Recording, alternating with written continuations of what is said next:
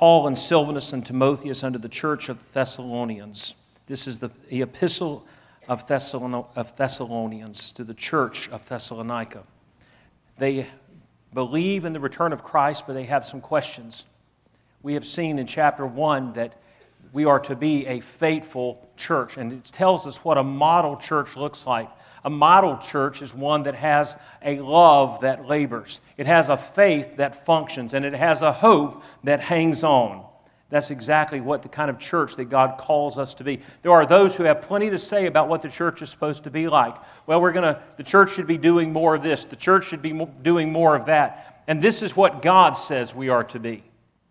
We come to chapter two, and Paul is going to use himself as an example, a model of spiritual leadership. What does it look like to be a leader? Now, along with the question of what does the church, what is the church supposed to look like, uh, you can get uh, hundreds of different answers about what a leader is. Probably the most common answer that I've gotten is from people, well, I'm not one. Well, you, we think, well, I'm, I don't want to be in a position of authority. I don't want to, I don't want to be a leader. I don't want to be up front. I don't want to be a person who has that responsibility. Someone has said that the problem with being a leader is these days that you don't know whether the crowd behind you is following you or chasing you. I think there's probably a lot of truth to that.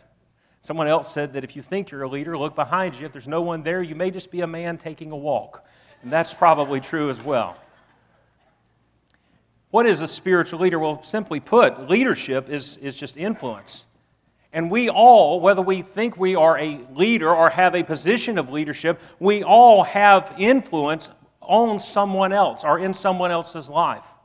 Sometimes that's a negative influence, sometimes it's a positive influence. But what is spiritual leadership? And Paul is going to distinguish this in this chapter from just what we would say is leadership. You can find all sorts of books about leadership. You can even find some that are based on biblical principles. But there's a difference between Bible-based leadership and biblical leadership. Biblical leadership is spiritual leadership, and that's what Paul is going to describe here. What is spiritual leadership? Well, a spiritual leadership, a sp- spiritual leader is anyone who influences another person for their spiritual benefit and the glory of God. I'm going to repeat that because I really want you to get that. You're going to hear me say that throughout this sermon. Spiritual leader is a person who influences another person for their spiritual benefit and for the glory of God. You can be a leader. There are people who have great leadership skills. There have been dictators through the years that have had some leadership skills, but they were not moral or biblical or spiritual leaders. This is the kind of leadership that every single one of us, the kind of influence, the influence someone else for their spiritual benefit. Problem is, is that often our, our influence may sway people the other way. What does Paul have to say about this? This morning, as we look at this passage, we would say, well, you know, I'm not an apostle. This is Paul. I'm not an apostle. I'm not a church planner like Paul was. And these guys we just saw on the screen. That's not me. These same principles and truths that we will see in this chapter are the same principles that apply to each one of us in our spiritual leadership responsibility, and they apply to us and they, they matter to us, they guide us. They're going to distinguish between this is what a leader is and this is what a spiritual leader is. In this passage, Paul describes his leadership and founding the Thessalonian church. And there are four marks of distinction that I want you to see as we work our way through this chapter. The first is, is that a spiritual leader has a distinct commission. We have a distinct commission. A lot of people say, well, I don't, I don't have a call to be a leader. Yes, there is, there is, God gives a specific call to certain areas of leadership and ministry. There is a call to pastor. There is a call to Uh, be a missionary. There are certain calls, but every one of us has a commission of the gospel. We have been given the Great Commission. Listen to what Paul says. I'm going to begin reading in verse one of chapter two. For yourselves, brethren, know our entrance into unto you, that it was not in vain, it was not purposeless, it was not empty, but even after that we had suffered before and were shamefully entreated, as you know, at Philippi. If you want to go later back to the book of Acts, you can read how shamefully treated they were at Philippi. They then moved to Thessalonica, and he says, we were bold in our God to speak unto you the gospel of God with much contention. In Thessalonica, the book of Acts tells us some believed, and there were some Greeks, some Gentiles that believed, and many of the prominent women in the city believed and heard what Paul said, and that's who Paul is talking about, but there was also great contention. What is the message they are proclaiming? It is the gospel of God. Now notice verse three, for our exhortation was not of deceit, nor of uncleanness, nor in guile. Paul did not try to manipulate a response to the gospel. He simply proclaimed the message of the gospel in its power. Romans chapter one and verse eighteen, I am not ashamed of the gospel of Jesus Christ, for it is the power of God unto salvation. What is the message that we have been commissioned with? It is the message of Jesus Christ, the good news. The word gospel simply means good news. The good news is, is that though we are sinners and deserve punishment and deserve hell, God sent His own Son to die in our place, so that we don't have to suffer that punishment, and that through His grace, we can be brought back into a relationship with Him. And that's the message that Paul was preaching. But notice verse four, but as we were allowed of God to be put in trust with the gospel. Do you see the commitment here? Do you see the commission? Here is the message that God has given to us, and He didn't give it just to Paul. He gives it to every believer. What is the Great Commission? Go ye therefore into all the world and preach the gospel, baptizing them, teaching them to observe. A lot of times we think of the Great Commission, oh, that's the missionaries going around the world to preach the gospel. But it's more than just preaching the gospel. It is establishing and identifying with Christ through baptism and through gathering with local believers. And then it is learning and growing in Christ. So the commission of the gospel, the gospel is more than just being saved. The gospel influences every part of our lives. And that's what we are to teach, and that's what we are, and that is why every single one of us has a part in this. I'm talking to parents this morning. I'm talking to grandparents. I'm talking to uncles and aunts. I'm talking to school teachers. I'm talking to Sunday school teachers. I'm talking to any person who has someone in their life that they have a measure of influence with. How will you use that influence? Will you use it for their spiritual benefit and for God's glory? That's spiritual leadership. And every single believer is commissioned. We have a special, we have a distinct commission. A lot of people are waiting for that special call. And yes, God does call, but don't wait on the call to be faithful to the commission. There's a great story of one of the kings in Europe during the eleventh century, and he went to the local monastery, and he went to the prior that was over it, and he said, I want to, I, I want to serve God, for, I want to be obedient to Christ for the rest of my life. I want to serve Him, and I'll do whatever He tells me to do. And the monk very wisely looked at him, and he said, you promise you'll do whatever, you'll do whatever I tell you to do, you'll do whatever God tells you to do? And he said, yes, absolutely. He said, then go back to your throne and rule for Him. Serve Him where He placed you. And they said that's exactly what that king did. That he realized that his place of commissioning, his place of service, was exactly where God had placed him. And this is what was said of him. It was said, the king learned to rule by being obedient to Christ. God wants us to learn to do our job for His glory by being obedient to Christ. So it doesn't matter. I look around this morning and I see some maybe some spiritual royalty, but I don't see any kings or queens here this morning. But I do see those who are working in various jobs. I see those that are working in plants and factories, and those that are teaching in schools, and those that are running their businesses, and those that are engaged in um, all sorts of work. Do you know that God has placed you where you are to serve Him, to glorify Him, and to influence those around you for their spiritual benefit and for His glory? God has put you where you are for such a time as this. A lot of times, I know we got a number of our graduates with us this morning. A lot of times graduates are wondering, well, am I, is God going to call me? Maybe God did call me. What am I going to do? We're not certain. I always, I always feel for graduates because they get bombarded. They're, the joy of their graduation year is is just squelched by constantly hearing, what are you going to do next? Three of my favorite words that I, sometimes I answer many questions with this. I don't know. Three, learn those words. Learn those words. They're really helpful in life. But we, what, what are we going to do? Let me tell you, be obedient to God. Be submitted to Him, serve Him, be a spiritual influence where He has placed you, because that is where God has you for such a time as this. That's the commission that we are given. Now, along with this commission, we can expect some opposition. He said, when we went to Philippi, man, we, we had a lot of tough times. It doesn't just bring opposition, it changes our motivation. In verse five, he said, or verse four, he said, we did this not pleasing men, but pleasing God. Here's the great, here's the great freedom of this.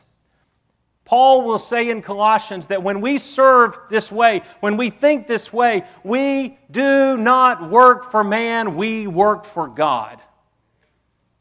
You ever wish you could get away from the person you work for? Now, husbands, I'm not talking about your wives. I know what some of you automatically, where your, your mind went with that. No.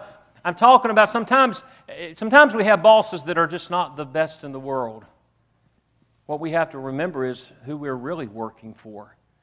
You say, wait a minute, I thought working for God meant going and getting a job at the church or being a mission. No, no. He said, you serve Christ. You serve not, not as pleasing man, but as pleasing God. There's the great understanding, the great sacredness of our vocation. Do you know what the word vocation means? It is a calling. It is what God, it is where He has commissioned us to live and to serve and to influence. And we do that, and when we when we join this mindset, when we grasp this mindset, then it is not the human that pays us our check that we are working for. It is God that we are working for. And it transforms where we are into a commission to influence others for Christ, for their spiritual benefit, for God's glory. Now that happens in a variety of ways. Sometimes it's a grandmother that just speaks wisdom and truth to a grandchild. I can't tell you the number of people that I've heard say, wow, I sure miss, I, my grandmother taught me so much. Or my grandfather was a godly man. He wasn't a pastor, he wasn't a missionary, but he was a he was a faithful servant of God, and he loved God, and when he spoke, he spoke the truth, and it influenced me so much. Maybe it's an uncle, maybe it's an aunt, maybe it's a seventy-something-year-old Sunday school teacher like I had when I was eight years old, Marie Kramer, and the influence that she had on my life. And I don't remember the, the lessons that she taught, but I remember the faithfulness to God that she lived out. And it influenced me. She was a leader in my life. That's the kind of influence that I'm talking about, and we are commissioned to do that, and it changes our motivation. Distinction number one. We have a distinct commission. Number two, Paul says, we have a distinct compassion. This has to be done out of compassion. I love how Paul describes this. Look in verse seven and verse eight. He says, but we were gentle among you, even as a nurse cherisheth her children. It's the idea of a mother caring for her children. Gentle. I love the fact that Paul, here's these rough, manly apostles, and to describe the gentleness with which they led and taught and expounded the word and shared the gospel, he uses this very feminine imagery of a mother caring for a child. Now, we often know that sometimes dads are not always very gentle with their children. I'll guarantee you that when I was a child and I was sick, I never woke up in the middle of the night calling for my dad, because I knew exactly what I was going to get or not get. I'd call for my mom. Uh, we were students in our church's school, and so at school we had to refer to all the teachers with Mister and Missus And my mom was one of our teachers, and so one night I woke up in the middle of the night and I had a fever and I was sick, and she heard me calling from the other room, Missus Cloud. I called for her because of her compassion and her care. Now, fathers have a role, and we'll see this in just a moment, but there's that compassion, and Paul says, that's the way we treated you. We cared about you. We weren't trying to beat you into submission. We weren't trying to cram this information into your head. We were gently entreating you.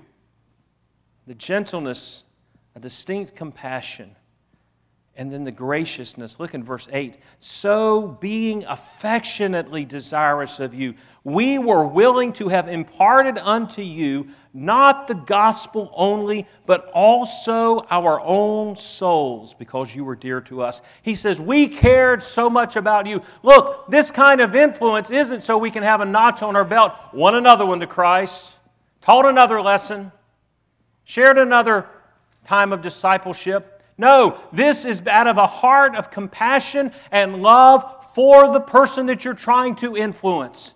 That person that you care about, that person that you love, you want their spiritual benefit. You want their spiritual well-being. And so Paul says, we didn't just give you the gospel. We poured out our souls. We would have given our souls for you as well. Paul would put his life at risk so that others may hear the gospel. That's the kind of compassion that Paul had. It's not just, it's not just gentle, but it is gracious in the sense that it is self-sacrificial. That's the kind of influence that is called for. When we look to the return of Christ, that's the kind of heart we need to have. Sunday school teachers, don't just be satisfied that you've gone through the lesson and you've covered all the points of the lesson. Be satisfied when you have communicated the truth of Scripture to those that you are teaching in a way that changes their life. Discipleship and spiritual leadership is about life transformation. So there's a distinct compassion. There's a distinct commitment. Look in verse nine.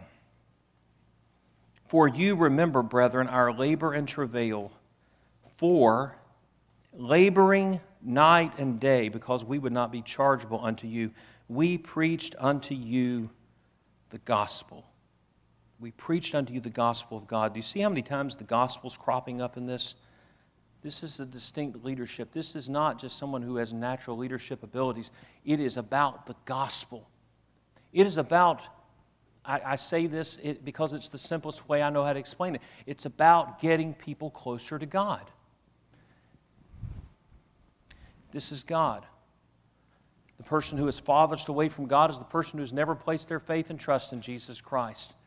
Our spiritual influence should be exerted and used to share the gospel with them. Why? So they will trust Christ as their Savior and enter into a relationship with God. But when they do, the Bible describes that as the they are a baby Christian. They are babes in Christ. They are infants in Christ. What is the purpose of a family with an infant? It is to raise that child in an environment where they will grow into full maturity in Christ, to be like an adult. And that is our, that's our goal, to move gradually through our spiritual influence, whether it's our own children or whether it's children around us, children in our families, whether it's another believer, whether it's someone on the job, whether it's someone in our neighborhood, whatever the case may be, friends that we are, we want to get them closer to God. Let me tell you, there are some people who are way, they're not even just on the edge, man, they're down on the floor. They're a long way, and it may take time, and it may take effort. And you say, well, preacher, I, I don't think I'm qualified to do that. Yes, you are. God has specifically gifted you, and He has placed you, and He has equipped you, and He has empowered you by the Holy Spirit to accomplish this kind of influence. And don't think that it's up to your skill.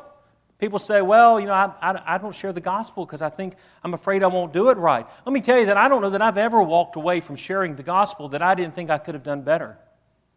But the salvation power is not in how well I do it. It's in the gospel of Jesus Christ.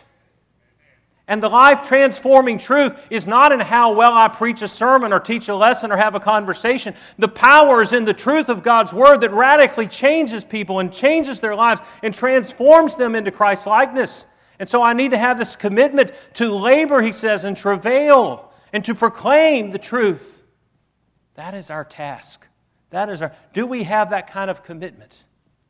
There's a great story from the Revolutionary War of how General Washington, George Washington, stood before a group of his, his officers And he knew that they were some. There was some talk among them of re- rebelling against him and taking his his role and kicking him out. There were others who wanted his role. We don't always remember how precarious um, our nation sat at that point.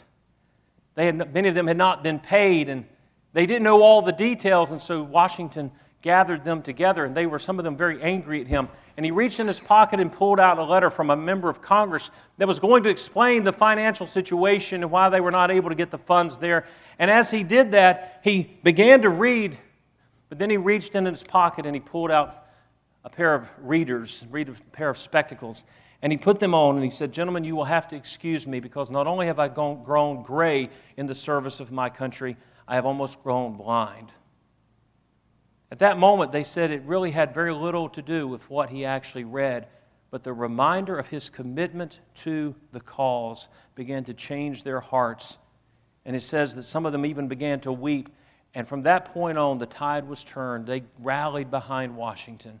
Let me tell you that it takes being willing to sacrifice. It takes parents. You want to teach your children, you want to influence them for God, it will take years, and they will make choices and they will make decisions that, th- that seem as if they have forgotten everything you have ever said to them. But God is the one who does the work. We simply sow the seeds. We simply pour our lives into them. We pour out our souls. Sunday school teachers, you may feel like you've taught for years, and there's no difference in those that you're teaching to. Grandparents, you may have prayed for your children and your grandchildren for years, and you may feel like there's no difference. Your influence means nothing, but it is God who does the work. We simply are faithful in giving a committed influence and a committed life to their cause, to benefit, for their spiritual benefit, and for the glory of God. A distinct commitment. Notice, lastly, number four, the difference between a leader and a spiritual leader. A spiritual leader has a distinct cause. What we're doing this for. What is our goal? What is the cause that we're serving for? What are we trying to accomplish? Parents, are you trying to just have outward transformation in the life of your kids? Some parents are satisfied if their kids behave in public.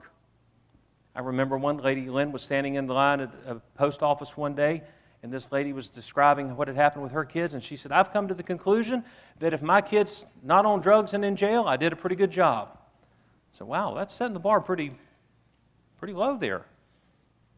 That's the that's the mentality. We're just, well, we're just trying to, as long as they behave, as long as they don't kick and scream and Cracker Barrel when we're eating, and everybody around me doesn't get don't get embarrassed by them. Not speaking from any personal experience here whatsoever. I just randomly pulled that from my... We're happy with outward conforming rather than inward transforming. And unfortunately, it's the same in the church. Very often, if people conform outwardly, we've been satisfied with that. I'm talking about with spiritual influence, there's a different cause. We've got a higher purpose and a higher goal. Our pastors, as they serve in their various areas of ministry, it is not just to get seats in the seats. And it's not just to be able to accomplish the work that goes on. It is to see them transformed into the image of Christ. Notice what Paul says here in verses ten through twelve.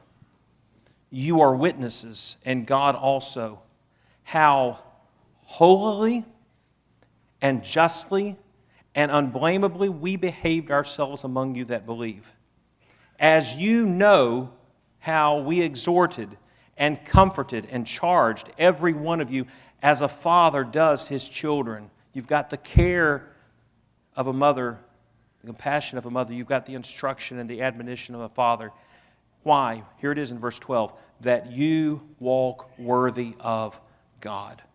That you walk worthy of God. The ultimate goal of spiritual leadership is the spiritual well-being of the follower.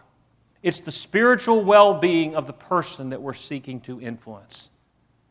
That's the, that's the end goal. That you walk worthy. Or as we heard put very clearly and succinctly Wednesday night, follow Christ. Walk worthy. Live like a believer should. Live like Christ. Follow Him. Model yourself after Him. That's, the, that's what Paul says is our goal. That's the cause. That's what we're trying to accomplish. That's what we're trying to do. If God is working in us, our goal is for God to be glorified through Christ's formation in the person that we're leading. To put all this together, how do we bring this into one truth? Every believer is commissioned to lovingly influence another for the spiritual benefit, for their spiritual benefit, and for the glory of God. The question is, are we committed to doing that? Oh, well, Pastor, I could never teach a class. I'm not saying to teach a class.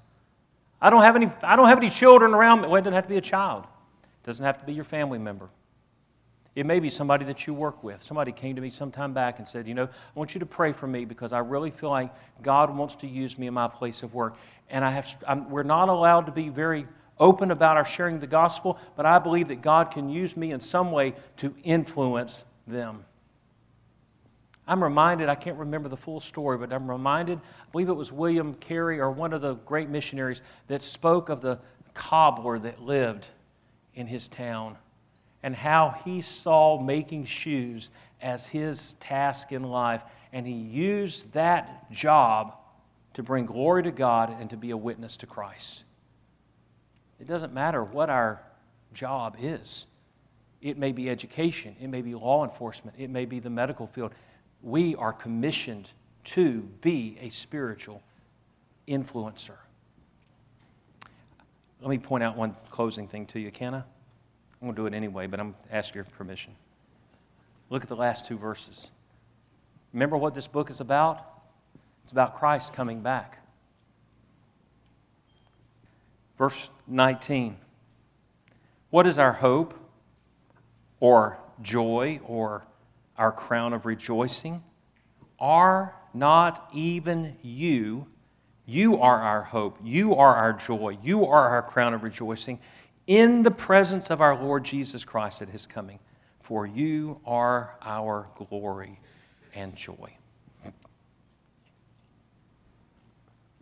Can you imagine what it's going to be like when Christ comes back? To stand before Him with those that we have influenced? We think that the ones who are going to stand with their heads high at Christ's return are the ones who are the keynote speakers at conferences, the ones who have written books, the ones who've pastored great churches, the missionaries that have done all these wonderful things. And yes, there are many of them who will receive a reward. But I want to say to you this morning that there are going to be some who will stand and with glory and with joy and with a crown of rejoicing that you've never heard of, that I've never heard of, that the world has never heard of, but they were faithful in the realm of influence that God gave them. Maybe it was a, a little corner in the wilderness, and they were faithful. Do you remember the old song we used to sing as kids? Brighten the corner where you are. And that's what they did. And to stand there before Christ, and Paul says, the people that I have influenced, they're my crown of rejoicing. They're my joy. You never know who you've touched. Who will commit this morning to spiritual leadership? Christ is coming back, and we desperately need spiritual leaders more than ever. Will you do it? Graduates, some of you just starting out. You say, well, wait a minute, I hadn't got myself established. No, you have influence. Parents, you have influence. Dad, mom, grandparents. Oh, nobody listens to me. Nobody pays attention to me. Yes, they do. I'll guarantee you they do. Someone's watching your life and your spiritual influence. I read sometime back an article by a man by the name of Cal Thomas. Some of you may have heard of Cal Thomas. He was a commentator and a writer and a speaker. He wrote an article called, Dear God, Please Don't Let Me Be a Christian Leader.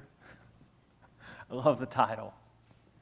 He said he wondered, he said he was introduced at a conference once as a Christian leader, and he said, I didn't really know what that meant. He thought maybe, maybe when I sign books, I can put a verse of Scripture, or I'm supposed to put a verse of Scripture with it. He thought maybe, he said, well, maybe it means now that I, I get to sign Bibles. So he said he felt like that was always sort of a strange thing since he didn't write the book. He didn't know whether he should sign it or not. But he said he realized what, what they meant was is that he had made a name for himself. He said, in a church I once attended, there was a man of tremendous faith. His wife was an alcoholic. His daughter had psychological problems. He was often poor in health, yet week after week he never complained. He always smiled and asked me how I was doing. He faithfully brought to church a young blind man who had no transportation. He always sat with the man, helping him sing the hymns by saying the words into his ear. That man, Thomas says, was a Christian leader if there ever was one. Who will commit to Christian leadership, to spiritual leadership? God has placed somebody in your life that you can influence and that you can lead.